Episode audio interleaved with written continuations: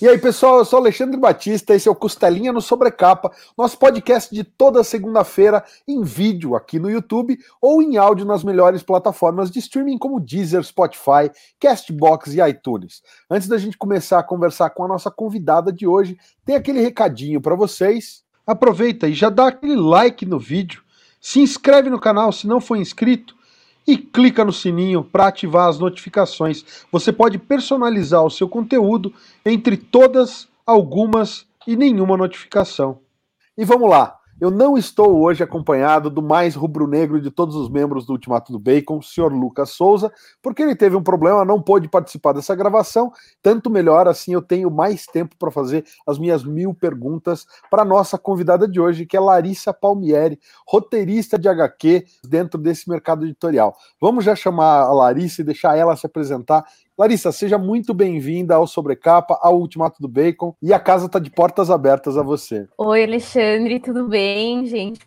Boa tarde, bom dia, boa noite, não sei que horas você está ouvindo isso, vendo.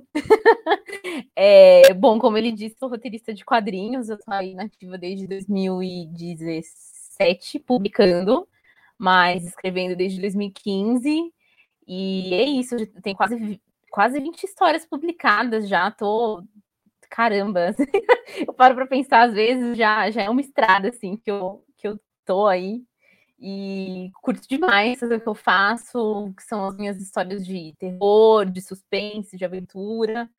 E é isso. Muitas novidades para vir por aí também. Larissa, bacana demais, como eu falei, seja mais uma vez bem-vinda ao canal. E eu queria já na primeira pergunta começar falando um pouco disso, dessa sua trajetória que é super recente, se a gente for analisar aí com Sim. pessoas que nem Laudo Ferreira, que está há 30 e tantos anos no mercado, mas você é super prolífica, né? Tô aqui com algumas das, das HQs em que você participou, tem uma delas que é inteiro o teu roteiro, que é a adaptação do Frankenstein. Sim. E Sim. nesse pouco tempo que você está nativa, entre aspas, você já tem o que você falou, 20 títulos aí no teu currículo. Fala um é. pouco pra gente como foi chegar aos quadrinhos, como foi começar a trabalhar com quadrinhos, qual a tua formação, conta um pouco da tua trajetória, por favor. Então, é, como civil, pessoa do dia, eu sou formada em publicidade e propaganda desde 2009 e sou pós-graduada em design, né? Então eu trabalho em agências de publicidade, em setores de comunicação há muitos anos já, né? E em 2015 eu já tinha blog há muitos anos. Eu fazia resenha de quadrinhos, eu fazia resenha de cinema, essas coisas. E eu achava que eu precisava melhorar o meu texto. Eu estava do outro lado da, né? Eu estava do lado do pessoal que consome, não de quem, de quem produz. E aí eu resolvi estudar roteiro para poder aprofundar as minhas análises. Porque, assim, você vai desenvolvendo texto, e você vai lendo outros, outras pessoas, você percebe às vezes que é meio raso, assim, né? Eu era muito nova também quando eu fazia as resenhas, né? Eu tinha um blog ali chamado Gatos e Cérebros, lá para 2009, 2010, e eu fazia muito review de Vertigo, fazia é, muito review de DC, que eu sou, desculpa, Marvetes, mas sou DCzete, DCnauta. Desculpe, Marvex. e aí, e aí eu, eu estava muito nesse processo de fazer resenha de quadrinhos e, e eu senti que faltava uma parada um pouco mais técnica para mim.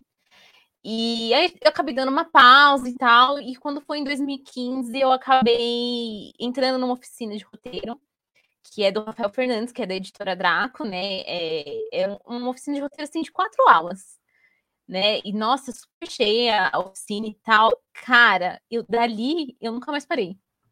E eu parei de fazer resenhas e eu comecei a fazer quadrinhos a partir dali, entendeu? Porque foi, foi, eu costumo dizer que foi um bichinho que me picou e eu, eu foi, foi, a minha aranha radioativa, eu, eu, diria, assim. E desde então eu não parei mais. Mas eu vim publicar mesmo só em 2017, né? E entre 2015 e 2017 eu fiz algumas oficinas com o Rafael Fernandes e fiz também Quanta, é, quanto à Academia de Artes. Eu fiz um semestre de roteiro com a Marcela Godoy. E também fiz um ano de roteiro com o Daniel Esteves na HQ em Foco, que o Daniel Esteves hoje é atualmente meu parceiro de trabalho também, né? Depois a gente fala mais disso. Mas assim, eu estudei bastante antes de publicar a minha primeira história, que foi em fevereiro de 2017, por aí. E aí fui embora.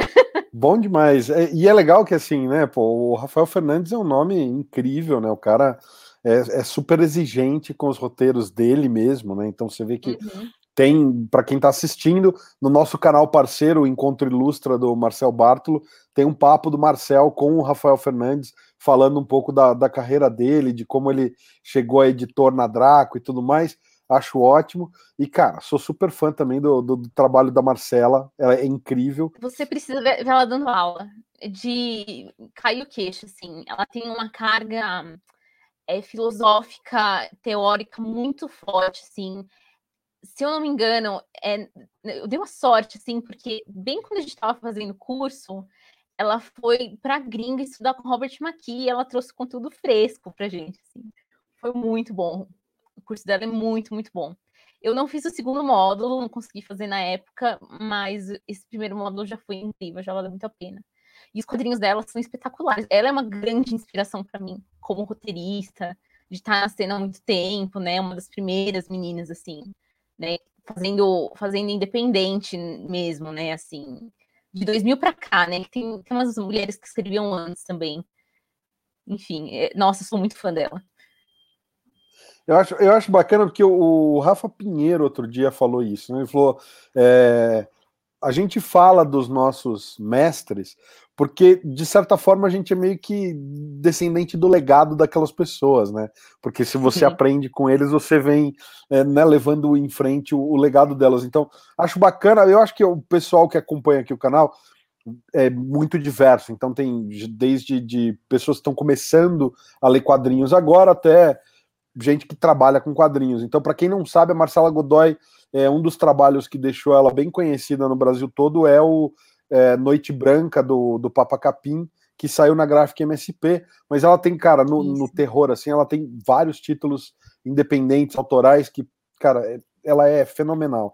E, obviamente, Daniel Esteves, né? São Paulo dos Mortos, por mais um dia com Zapata, é, Salseirada, tem um milhão de coisas. O Daniel é, é, incrível, assim, porque o cara, ele é uma máquina de escrever realmente e coisas boas, Nossa. não é que ele escreve qualquer coisa. Né? Nossa, né? então, sim, eu nunca, nunca vi um roteiro como o, o, com o refino que ele faz. Né? E é muito engraçado que o Daniel é uma pessoa muito caótica. Ele é meu amigo pessoal hoje, né? A gente convive muito, já viajei com ele para eventos, assim, né?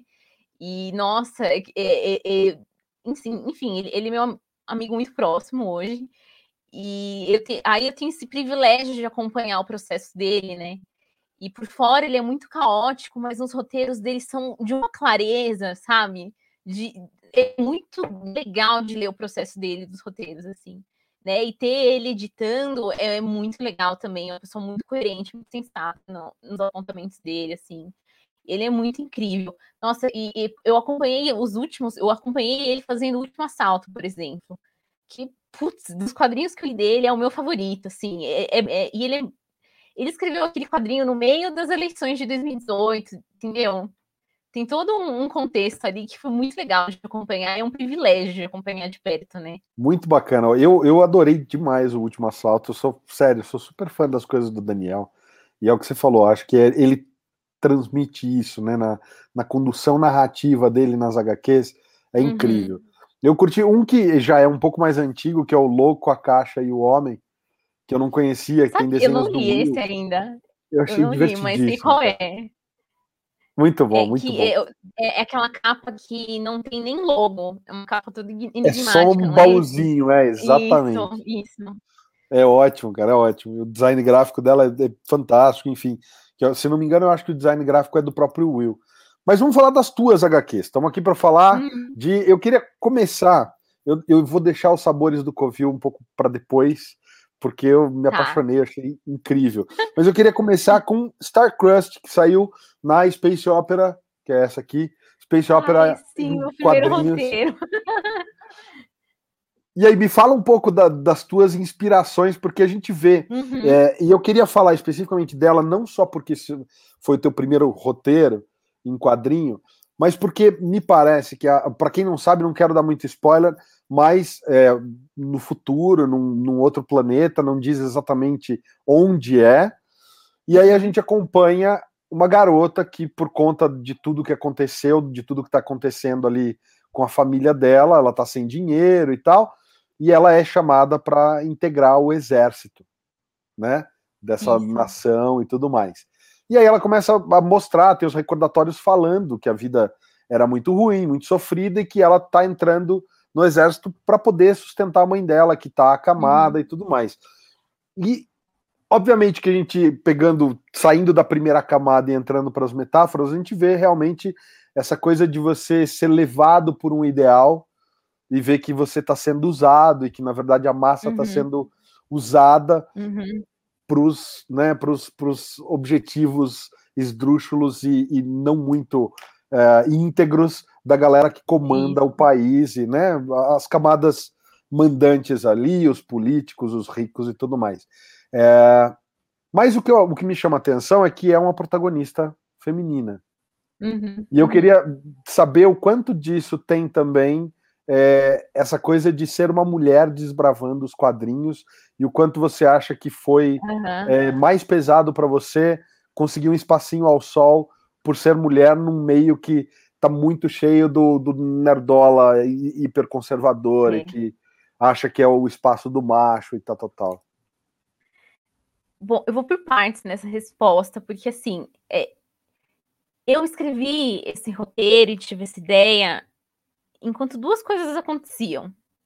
Era 2016 ou 2015, não lembro, mas eu lembro que o que estava rolando no Brasil era aquele caso de estupro coletivo de 20 caras.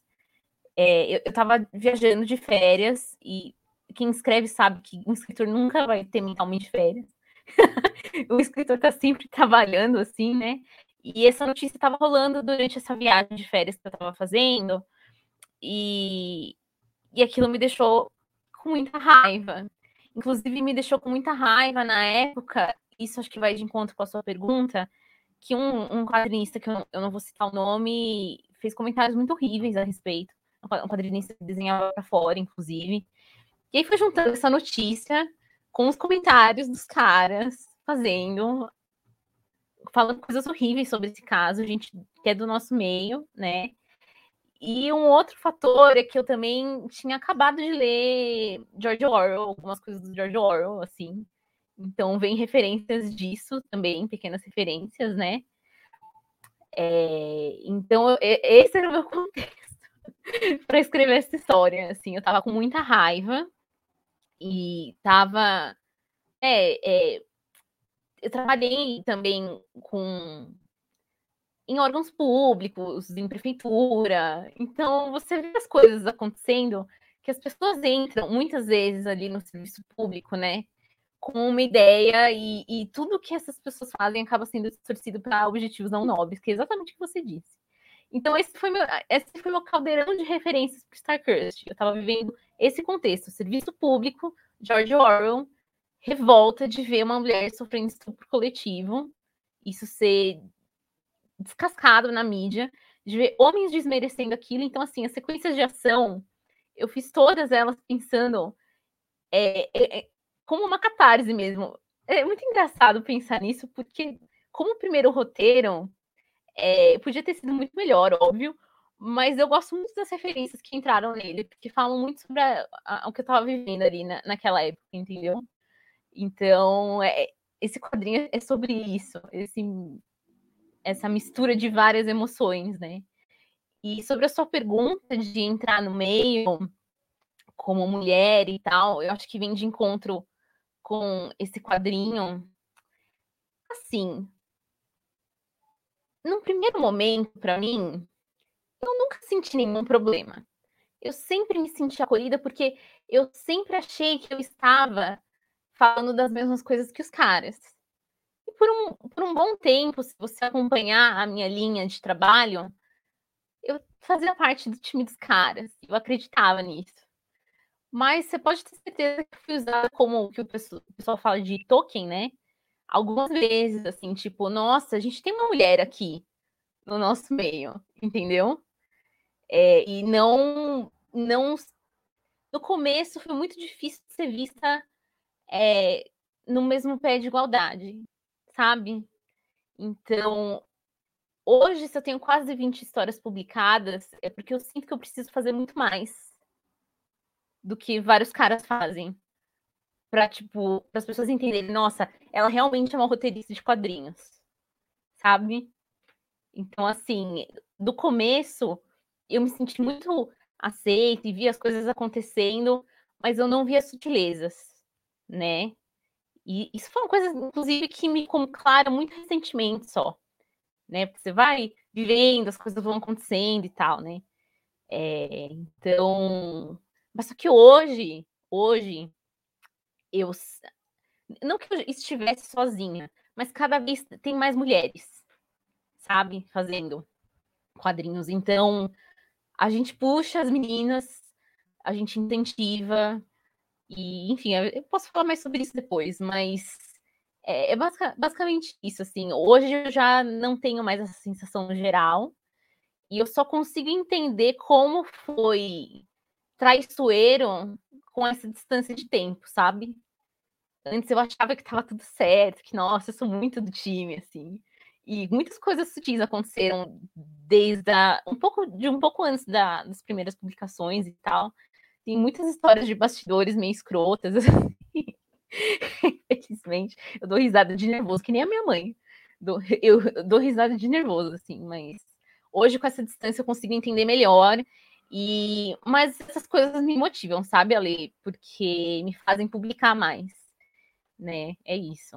Eu acho, eu acho impressionante, Larissa, porque assim, é, antes da Gayle Simone ser essa sumidade no Twitter, né? Porque quem tá no Twitter sabe quem é Gayle Simone hoje em dia, mas lá para, sei lá, 2017, 2016, ela ainda não tava, né, com essa atenção toda. E eu lembro de uma uhum. discussão, uhum. Ela tava, se não me engano, na época, é, eu não sei se foi logo em seguida que ela tinha saído do título do Justiceiro, ou se já fazia uhum. um pouco uhum. mais de tempo.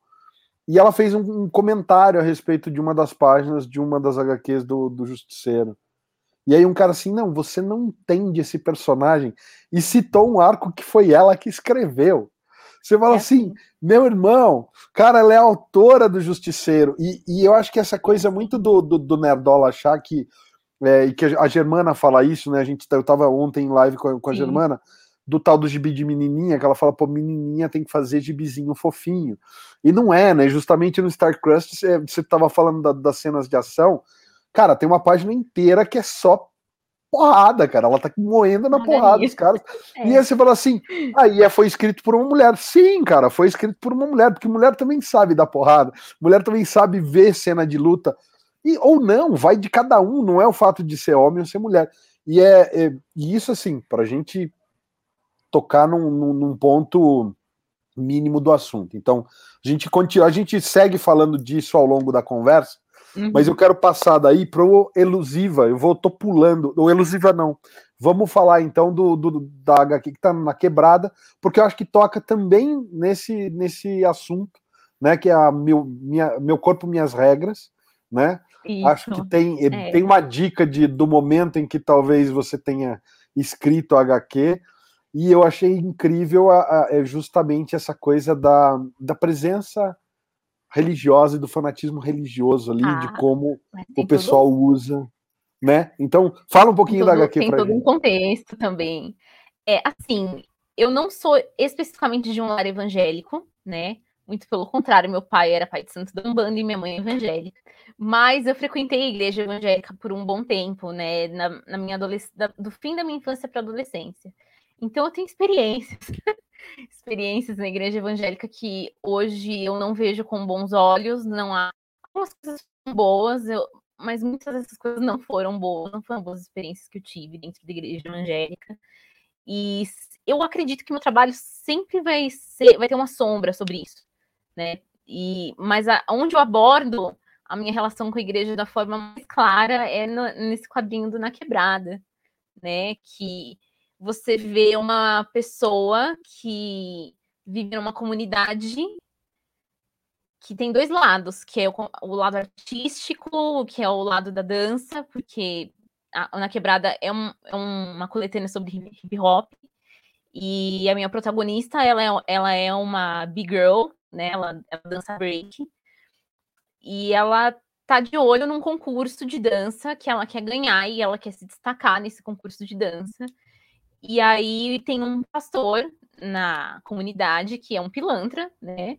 Você já percebe isso logo de cara, nem um spoiler, que ele ele tá é, de uma forma ilegal fazendo, colocando próteses nas pessoas, porque ele quer usar isso como propaganda religiosa dentro da igreja dele. E a menina dá, um, dá uma virada nele e, e as coisas vão acontecendo, né? É, Ô, Larissa, eu, eu, vou, eu, eu vou te interromper só porque eu quero dar, uhum. dar uma, uma.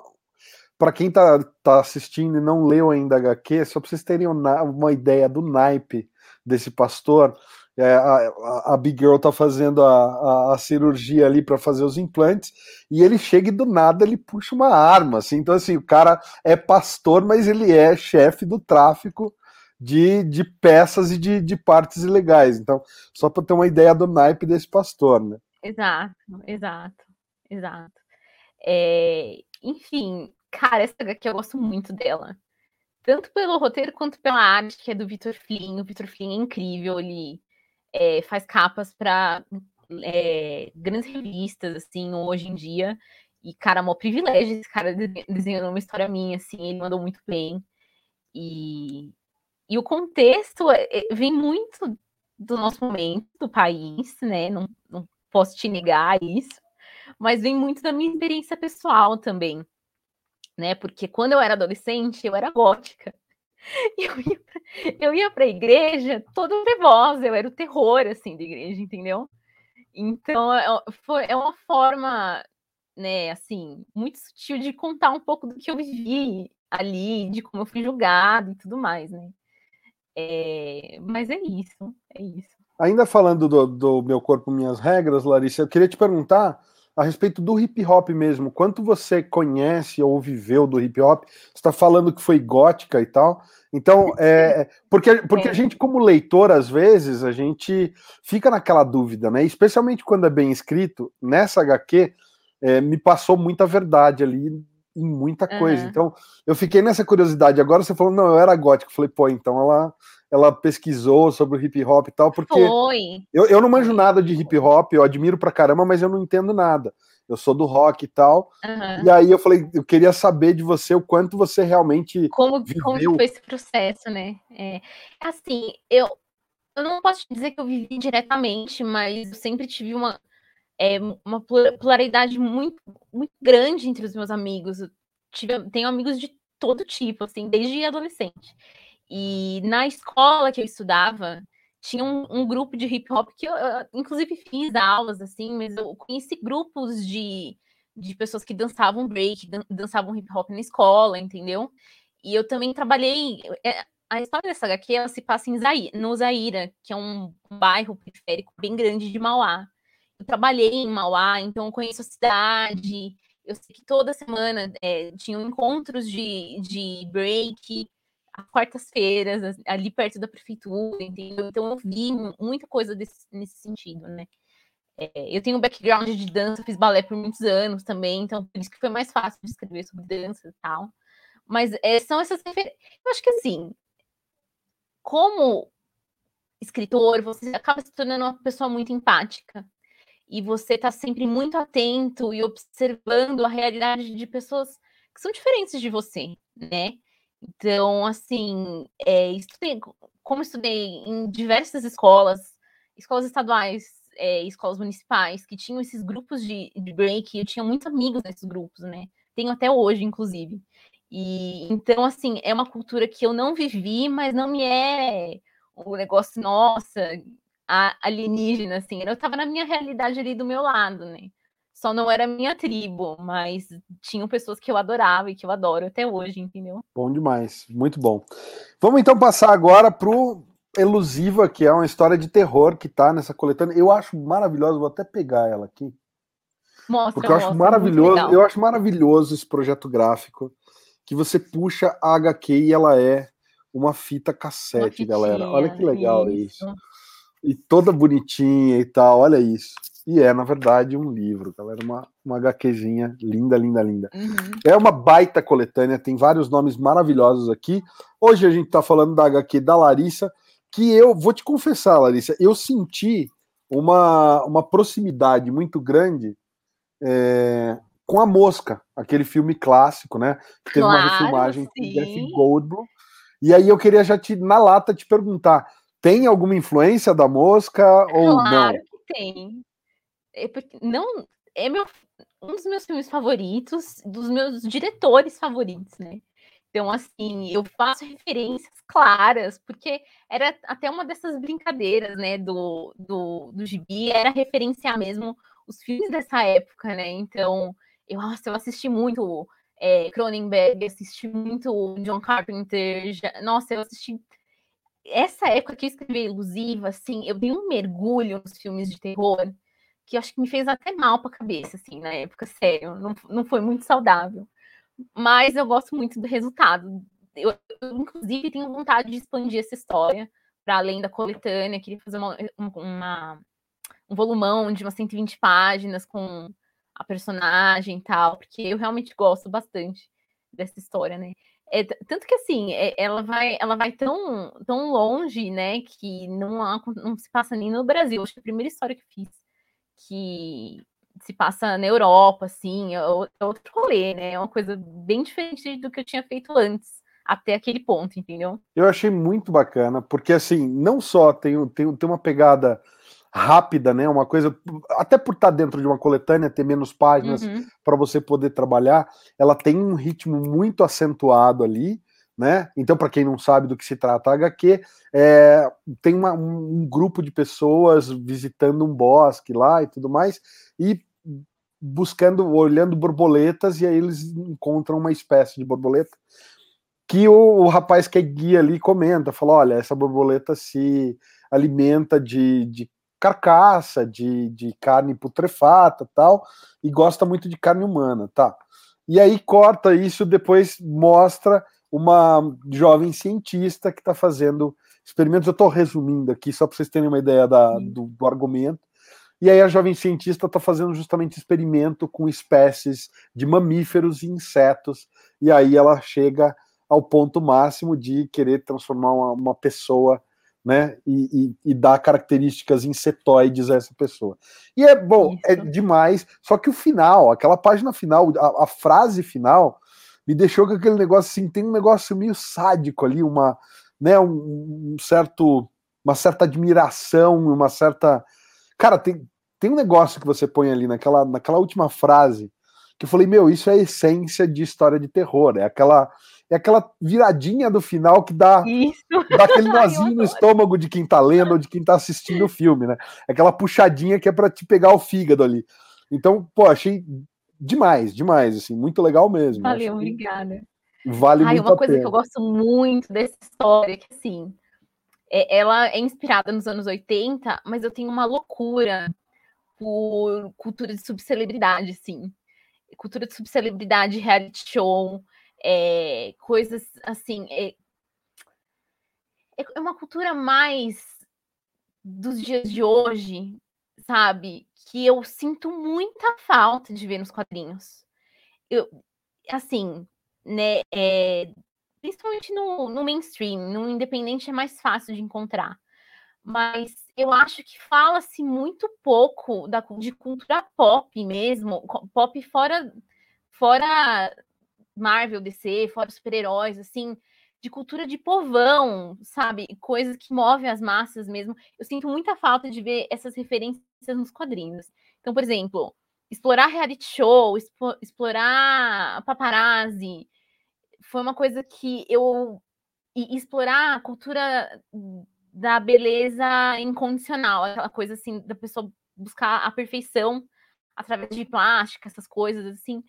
Eu adoro abordar esses temas em, em quadrinhos, assim, é uma coisa que vocês vão ver recorrente, assim. Eu tenho muitas ideias ainda em desenvolvimento que tem a ver com isso, que é uma, é uma coisa que eu gosto de tratar e eu sinto falta também, sabe, de ver no, nos roteiros e nos temas e tal.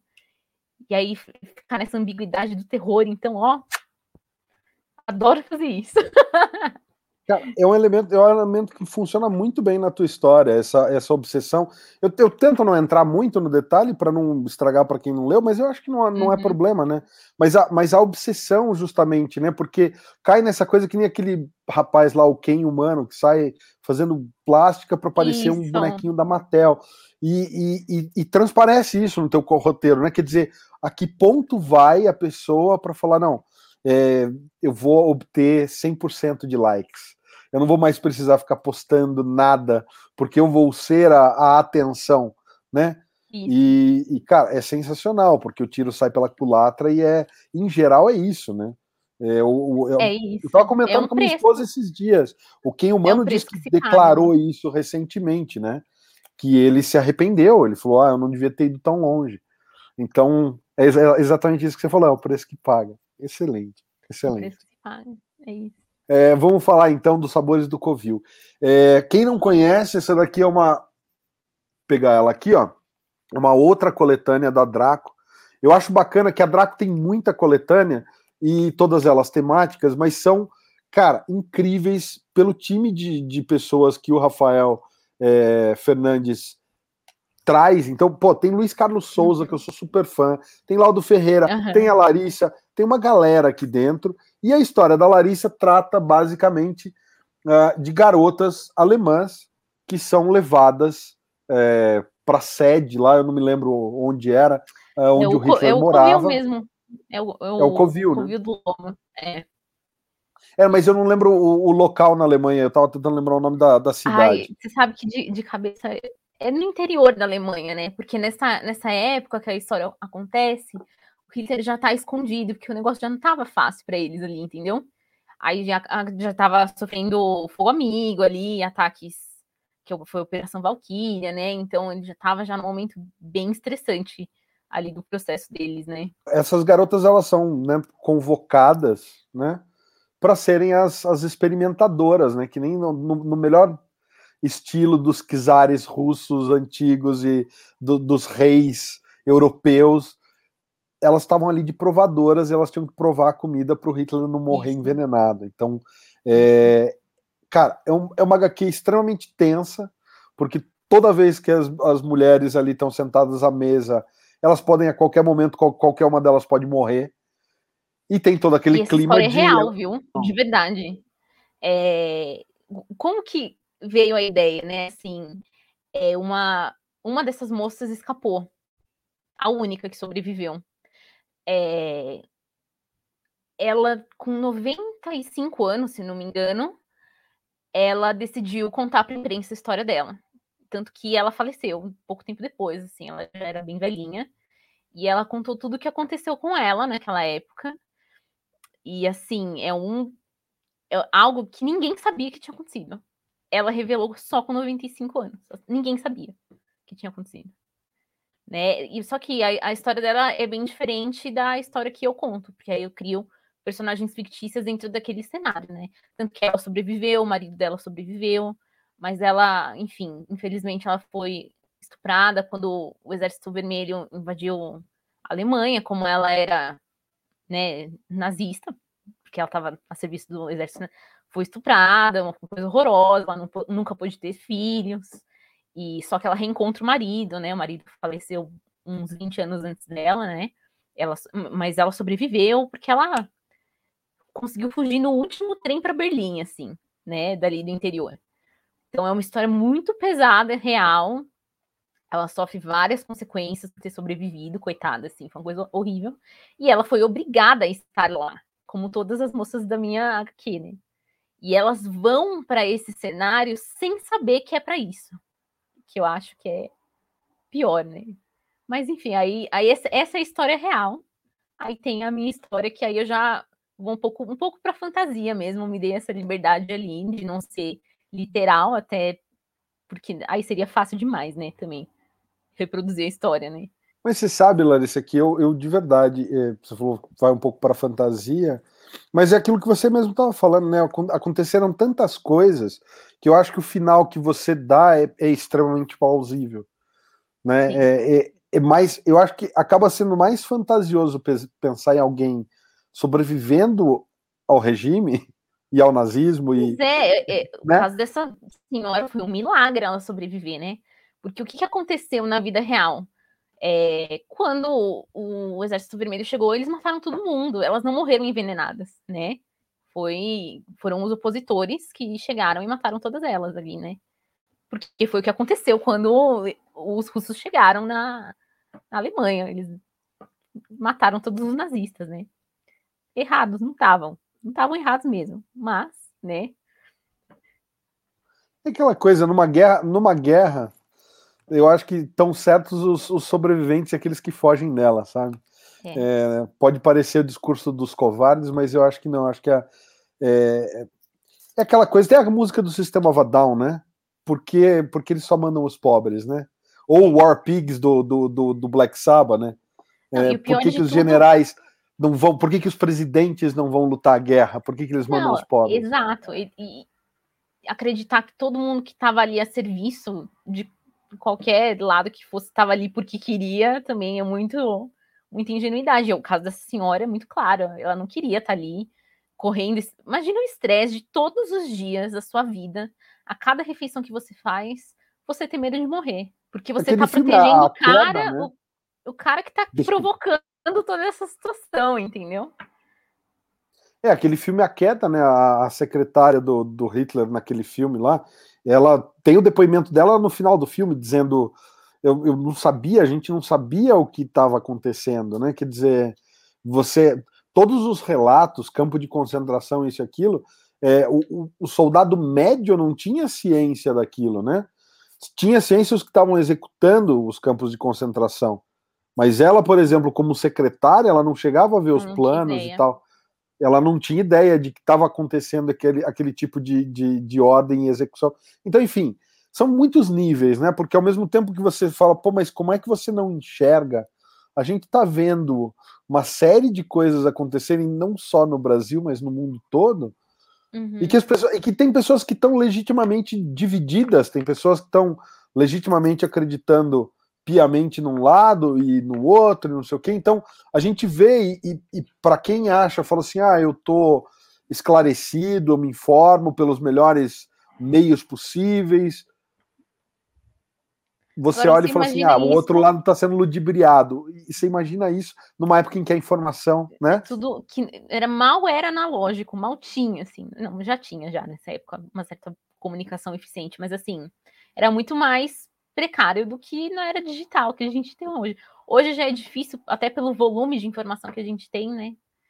É, enfim. E, e no, na verdade, no quadrinho, quando eu falo que eu vou um pouco para fantasia, agora falando da história, é porque as moças elas têm um, um certo nível de noção do que está acontecendo do lado de fora, assim, dá para sacar, né? É, eu não sei se seria o caso na vida real, mas eu precisava pontuar algumas coisas. Porque tem um aspecto, a gente tá falando de comida nesse quadrinho, né? É, eu tive. Eu fiz uma larga pesquisa sobre os hábitos alimentares do Hitler. O que eu achei um tanto quanto inusitado, como, mas as, a escrita leva a gente para pesquisas bizarras às vezes, né?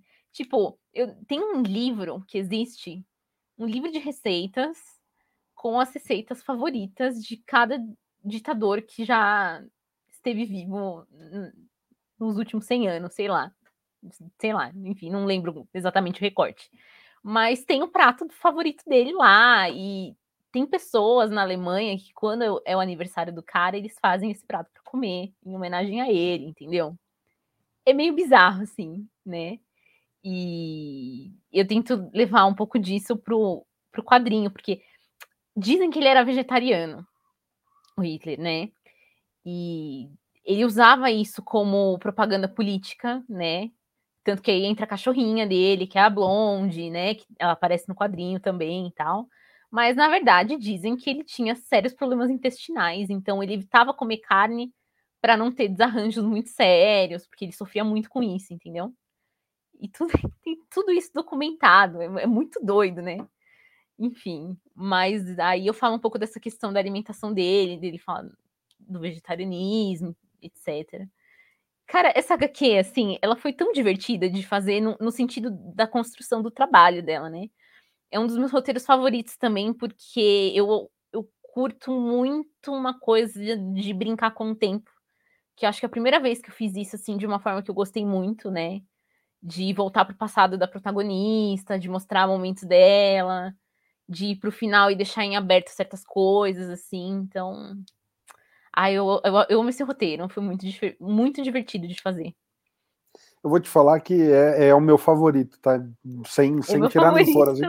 É, quando tem aquela frase que fala, poxa, o, o Hitler despendia mais carinho e consideração a essa cachorrinha do que as mulheres que estavam ali provando a comida dele e o desprezo pela vida humana era incrível, assim, você fala assim, meu Deus, né? Você fala assim, caramba, é, é, surreal pensar nisso, né? Pensar que a, a gente trata e, e, entra naquela discussão que uma vez eu não lembro quem que estava levantando isso, falou assim: tratar esses grandes fascínoras da, da, da, da, história humana como monstros é muito fácil, porque você você tirar a humanidade deles, você transforma eles numa coisa meio que demoníaca, uma coisa quase que sobrenatural e que não uhum. adianta nenhum ser humano querer evitar.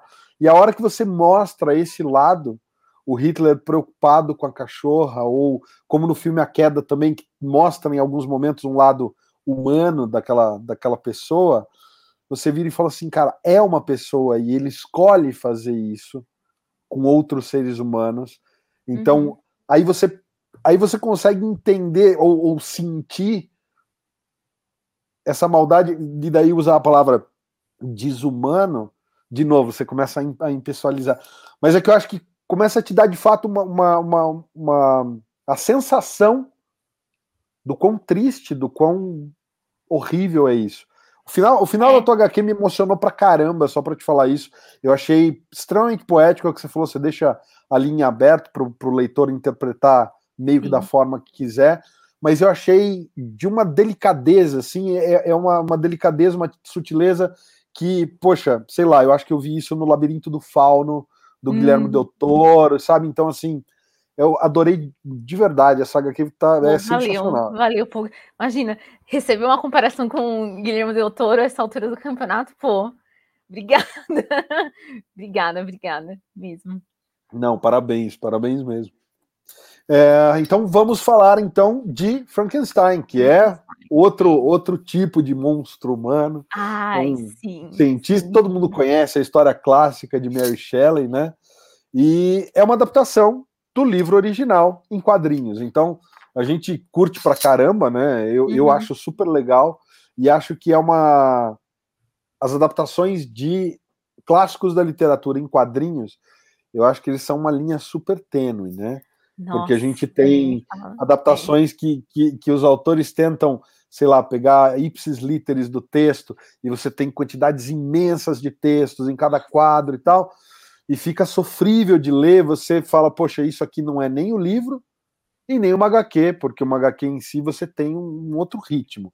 Uhum. E você vai ali na veia, né? Você cortou muita coisa, porque pelo amor Nossa. de Deus, estamos falando do Frankenstein. Não, aí eu vou voltar pro Daniel, tá? O Daniel, assim, foi me puxando a orelha, porque, cara, é, a Mary Shelley, ela faz esse livro, constrói esse livro com cartas, né? Que era uma coisa até comum, assim, na época, na, da literatura da época, até pela forma de publicação, que eram, era publicado em jornal, então é, os capítulos eram publicados como cartas, acontece com outras obras também dessa época, enfim.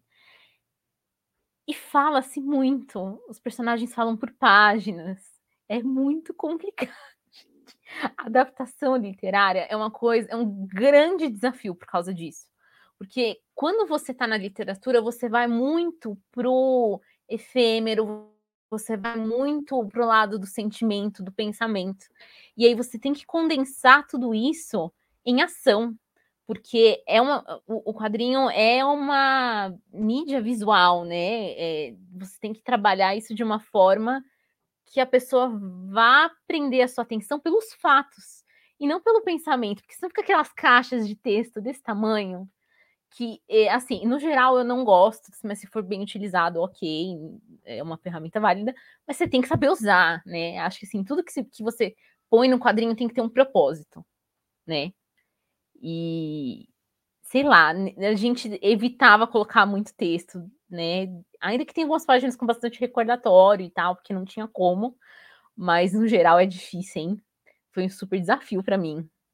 Mas eu, eu e, e, uma outra coisa que foi um grande desafio para mim é que assim é uma, é uma leitura que, pelo estilo do, de desenho do Pedro, do Pedro Kuyama que desenhou, né, o quadrinho, e pelo público, eu também tive que segurar no gore. Que você sabe, se você já me leu, eu gosto de um gore, eu gosto, do, né, gosto de uma violência, assim. Aí eu tive que dar uma brandada, e isso foi um, um desafio também, porque o Frankenstein te dá, assim, uma liberdade para você fazer uma desgraceira, se você quiser, né?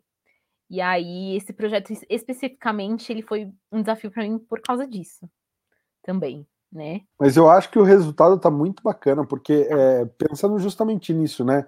Num público de entrada, é, é o tipo da HQ que convida né, o leitor, e principalmente esse leitor mais iniciante, que está começando a ler quadrinhos, está começando a conhecer os clássicos em literatura, na minha opinião, é o tipo de quadrinho que vai incentivar realmente esse leitor a procurar de repente a obra original e ler e falar e comparar, ou pegar, por exemplo, sei lá, tem versões muito boas, né? A versão ilustrada é, do livro pelo Bernie Wrightson, por exemplo, que é um desbunde.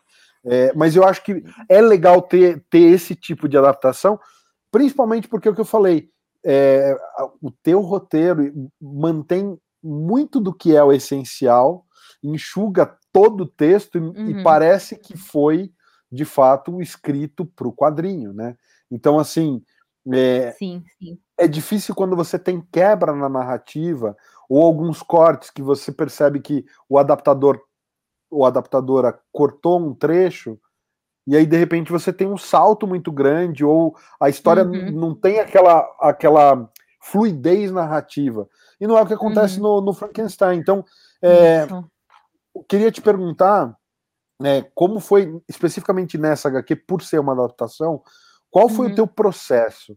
Você foi reler o Frankenstein todo antes, ou você teve ele como é, é, leitura de cabeceira e foi consultando ao longo do processo? Fala um pouco mais de como foi realmente o trabalho do, da adaptação, Larissa. Tá, vamos lá. Assim, eu li acho que umas seis vezes. Tô brincando, não. Eu li. Teve uma hora que começou a ficar até chato, assim, porque você começa a, a pescar os pequenos defeitos que tem. Que tem, né? Tem, assim, é, é, é, é quase um sacrilégio eu falar isso. Mas tem uns furinhos, tem uns ex-máquina ali. Tem, entendeu? Aí você começa a pegar as coisas e dá vontade de, de contar algumas pequenas coisas de outra forma, porque assim, no livro passa, sabe? Porque vem a verborragia, às vezes, do personagem, você acaba meio que dando uma esquecida. Você nem percebe na primeira leitura, mas no quadrinho vai ficar muito evidente, né? Aí eu não consigo dar um exemplo de cabeça agora. Ai, tem um muito bom, lembrei. Tem uma parada que, assim, é... o, o monstro ele aprende a ler com alguns livros que ele encontra numa mala no meio da floresta, do nada. Ele encontra uma mala e tem uns livros, e são uns livros super difíceis, entende? E não parece muito crível assim. Pode ser que ali, ali na, na primeira lida e tal, passe, entendeu? Mas se eu fosse ilustrar isso em quadrinhos, ia ser tipo, oh meu Deus, livros. Apareceram livros bem aqui na hora que, entendeu? Tem essas coisas assim no meio da história. Então, enfim, é meio difícil às vezes de. É, é muito doido isso, porque você precisa deixar isso visualmente incrível, né? É, esse foi um dos desafios que, que aconteceram. Agora, sobre o processo de adaptação, assim, é, eu li umas duas, três vezes, fiz muitas anotações, fui conversando muito com o Daniel, que me editou, né? Fui conversando muito com ele para ver o que, que não ia entrar, né? A gente, por exemplo, uma coisa que a gente teve que, infelizmente, tirar pelo número de páginas é que é, é a ordem, o livro começa no navio, já com, com o Victor dentro do navio, Ele conta toda a história e termina no navio. A gente deixou o navio só pro, pro final, né? E a gente tem mais os fatos da história mesmo do que essa narrativa que vai entrando de um cenário para o outro, sabe? Não dava para fazer isso com o número de páginas que a gente tinha, né? E só para você entender, antes de bolar o roteiro, a gente faz uma lista dos fatos que vão acontecer página por página. Então, uma parte muito, muito intensa do trabalho foi definir em 92 etapas o que ia acontecer na história. Deu bastante trabalho, mais às vezes do que algumas partes de escrita do roteiro, assim. Então, o processo foi esse, né? E durante a escrita, eu fui lendo, lendo, lendo e reconstruindo as coisas ali, né? É, tanto que uma, uma coisa também que a gente tentou dar uma suavizada é na linguagem rebuscada, né? Por exemplo, o Victor é uma pessoa que é muito melindrosa, emocional. Em alguns momentos a gente teve que enxugar isso, entendeu? Para deixar um pouco mais sucinto, rápido, para o ritmo funcionar. Essas coisas, assim, né? E como eu confesso assim que ela não é uma adaptação muito livre. Eu, talvez eu tivesse essa, essa opção de reimaginar algumas coisas ali, mas por ser a obra que é e a minha primeira adaptação, não me senti tão livre para isso, assim. Né? Então, preferi dar uma respeitadinha um pouco mais na história original e contar ela de uma forma que fosse bem palatável mesmo. Eu, eu precisava passar por essa experiência. Eu tenho a impressão que foi subir um degrau, assim, sabe? Subir um degrau do meu processo de roteiro e assim, em próximas adaptações eu vou me sentir mais à vontade para fazer coisas que eu fique mais livre, assim, de reimaginar coisas, sabe? Mas eu acho, eu acho que isso acaba não sendo. Eu acho que é, só uma característica, né? Uhum. Porque eu acho que, apesar de reimaginações ou reinterpretações em adaptações serem muito legais, e eu gosto delas, é, eu acho que precisa ter também uhum. as adaptações que são fiéis. Uhum. Porque, especialmente considerando que o, o, governo brasileiro né, tem o Programa Nacional do Livro Didático, o uhum. Programa Nacional do Livro Didático uh, Literário, PNLD Literário e tudo mais, é interessante é, você ver, né, por exemplo, tem aquela a coleção da escala educacional Literatura Brasileira em Quadrinhos, que fez um baita de um sucesso nos anos 2000, 2005 até 2008, mais ou menos. Tinha uma coleção bem legal da escala educacional, que teve Biradantas, teve o Vilachan, que faleceu recentemente, uhum, uhum. tinha muita gente boa ali trabalhando. E eram e são coleções destinadas justamente ao ensino para ensino médio, para ensino fundamental 2 e tudo mais. Então, as adaptações mais uh, fiéis, digamos assim, eu acho que elas se, se destinam mais a esse propósito Isso. mais educativo. Então, uhum. eu acho que tem um espaço importante para esse tipo de, de adaptação. E quando a gente faz uma coisa mais derivada ou mais aberta, que você falou, como autora, você tem a chance de dar o teu pitaco num clássico e acho isso super legal também. Sim. Mas eu gostei demais do, do Frankenstein porque é isso, é quadrinho, tá super sucinto e a essência da história tá ali uhum. e ela tá super fiel, até mais fiel, por exemplo, do que o, o clássico do Kenneth Branagh lá que, que tem, tem uhum. passagens ali que eles alteraram bastante sim, do sim. livro original. Então, é, achei, achei bacana e já queria aproveitar e entrar e falar a respeito desse tipo de trabalho. Você, tá, você falou que está trabalhando muito com o Daniel, imagino que seja nessa, nessas empreitadas de, de adaptações ou não. Conta e, mais pra gente. Então, tem um projeto que está pronto já, que foi o Mário Cal que desenhou, a Fabi Marques que coloriu e o Daniel editou. Que eu não posso falar ainda, que a editora não falou ainda pra gente quando vai lançar, mas tá pronto. E assim, pensa um trabalho que tá. Pelo time, você já pode imaginar, mas assim, um desbunde de lindo. Lindo, é a coisa mais linda que eu já fiz até agora. E é infanto-juvenil. É totalmente fora da minha zona de conforto e foi muito incrível fazer, mesmo. Eu me diverti muito fazendo, assim. Né? Então, esse é um dos projetos. E tem o PROAC, que saiu agora, né? Que eu fui selecionada no último fim de semana, não esse outro, né? Então do dia 8 de outubro, mais ou menos, que é um projeto também que o Daniel vai, vai editar, que eu vou fazer com o Stefano, que fez o Salcerada, que fez um Mineirão Zé Bonfim, que assim, eu não tô nem acreditando que eu vou fazer esse projeto, que é uma, uma coisa que é o Fantasma da Ópera em São Paulo, né? Que assim, nossa, eu tô tão empolgada para começar a fazer, você não tem noção ali. Então, é uma adaptação literária, mas essa é a adaptação literária que vai. Essa vai ser piração, a minha piração, entendeu? Que eu vou contar essa história do Fantasma da Ópera no Teatro Municipal de São Paulo, com estética steampunk, assim. Então, piração minha. E é isso. Durante a Semana de Arte Moderna. Então, é isso. Eu vi o dia que saiu, que você postou no Twitter contando isso, e, e você deu essa palhinha, né, do, do, do mote da HQ. Naquela hora você falou assim, já me ganhou, quero ler, eu quero ler assim Não, que sair. Sou um dos viu, né? primeiros né? a querer. E os conceitos que o Betão fez, cara. Tipo, meu Deus, eu não vejo a hora de lançar isso, eu nem comecei assim, né? Porque eu tô com eu tô fazendo também um outro projetinho para CCXP com outro amigo meu que é o André Oide. E aí, assim que eu terminar esse, nossa, eu, eu, eu sei lá, vou morar lá no Teatro Municipal, não sei o que, que eu vou fazer. Mas, nossa, estou muito empolgada. Muito, muito, muito, assim. Mesmo, mesmo.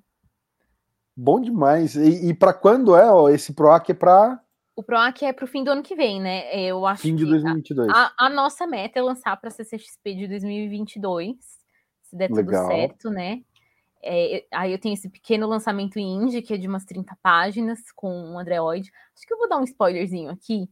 A gente está reimaginando um, não é exatamente falar sobre o caso, mas é um caso derivado do mistério das máscaras de chumbo, que rolou nos anos 60, que dois homens foram encontrados mortos lá em Niterói, e toda uma história super misteriosa e tal. A gente está reimaginando, é meio que uma sequência, assim, do, daqueles fatos do que aconteceram ali, né? Então a gente está trabalhando nesse projeto para CCXP. Não falei para ninguém isso, hein? Exclusivo aqui, hein? a gente tá, a gente tá Bom demais. A gente, a gente fica super feliz com a honra, cara, porque isso com certeza vai virar corte depois. Então, deve sair um catarse aí no fim do ano desse projeto, né? Aí eu tenho esse com o Mario Cal e tenho o PROAC pro ano que vem. São as coisas que, que já. Tem uma outra coisinha aí que eu tô fazendo com o Rodrigo Ramos da VHS, mas essa eu vou deixar em off ainda, que tá bem no comecinho. Legal. Legal. A gente, e, e, se deixar a gente continuar convida, conversando, daqui mais um pouquinho sai mais alguma coisinha aí, né? Não, não, não. Imagina, já estou lotada de coisa para fazer ali. Não sei, se, não sei se eu tenho mais espaço para fazer mais alguma coisa. Eu bem que queria, viu? Bom demais. Bom demais. Larissa, a gente está se encaminhando para o final. Tem uma pergunta que geralmente quem faz é o Lucas, e eu vou fazer porque hoje ele não está por aqui. É, tem, tem muita HQ, você falou mais de quase 20 títulos aí, e a gente trouxe só algumas delas aqui. Uhum. Mas se alguém que está assistindo não conhece Larissa Palmieri, quer ler alguma coisa sua e fala assim: ah, mas eu queria pegar uma para ver se eu gosto, qual seria a HQ que você indicaria para essa pessoa? Falou: olha, quer conhecer meu trabalho? Essa é a HQ que você deve começar lendo. Se você gostar, vai atrás de outras. Tem gente que fica bravo com a pergunta, fala, pô, você está me fazendo escolher o filho favorito. Mas é, é mais ou menos isso sim. Olha, o meu roteiro favorito é do Arquivo Secreto da Segunda Guerra, que eu fiz até hoje. Fato, sim. Mas se eu puder falar alguma que, não, que a gente não falou sobre ela, seria legal também. Elas estão todas aqui, ó. Eu, é que assim, é uma história curta, mas tem uma revista chamada Sinistra, que ela é editada pelo Hector Lima, que eu também, assim, eu gosto demais dessa história. Aqui, ó. Revista Sinistra. Ela saiu em 2018. E das historinhas curtas que eu fiz, essa é a minha favorita. Chama Motel Versailles. É, vou mostrar. Eu fiz com o Magenta King a história que tá aqui. Eu vou mostrar a primeira página. De... Eu vou mostrar aqui, ó. Né? É bem. É, é, de terror. Né? Então, eu recomendaria história curta essa. E Arquivos Secretos da Segunda Guerra. São as minhas duas histórias favoritas, eu acho. Né? Então, é isso.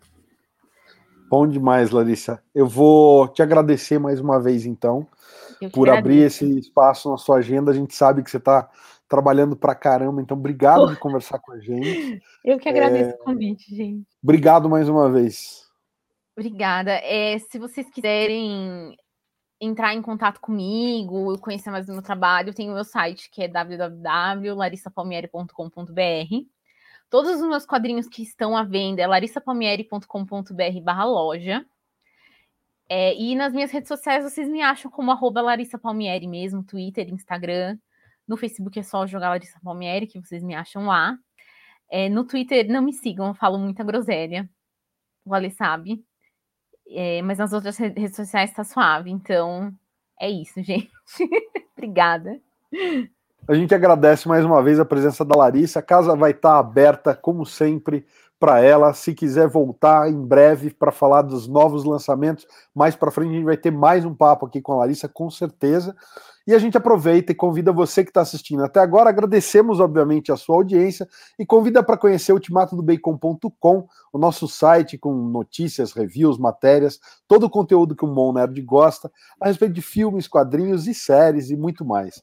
Se você está no YouTube, não esquece de conferir os outros vídeos do canal, clicar no logo do Sobrecapa para se inscrever se não for inscrito. E até a próxima, galera. Valeu!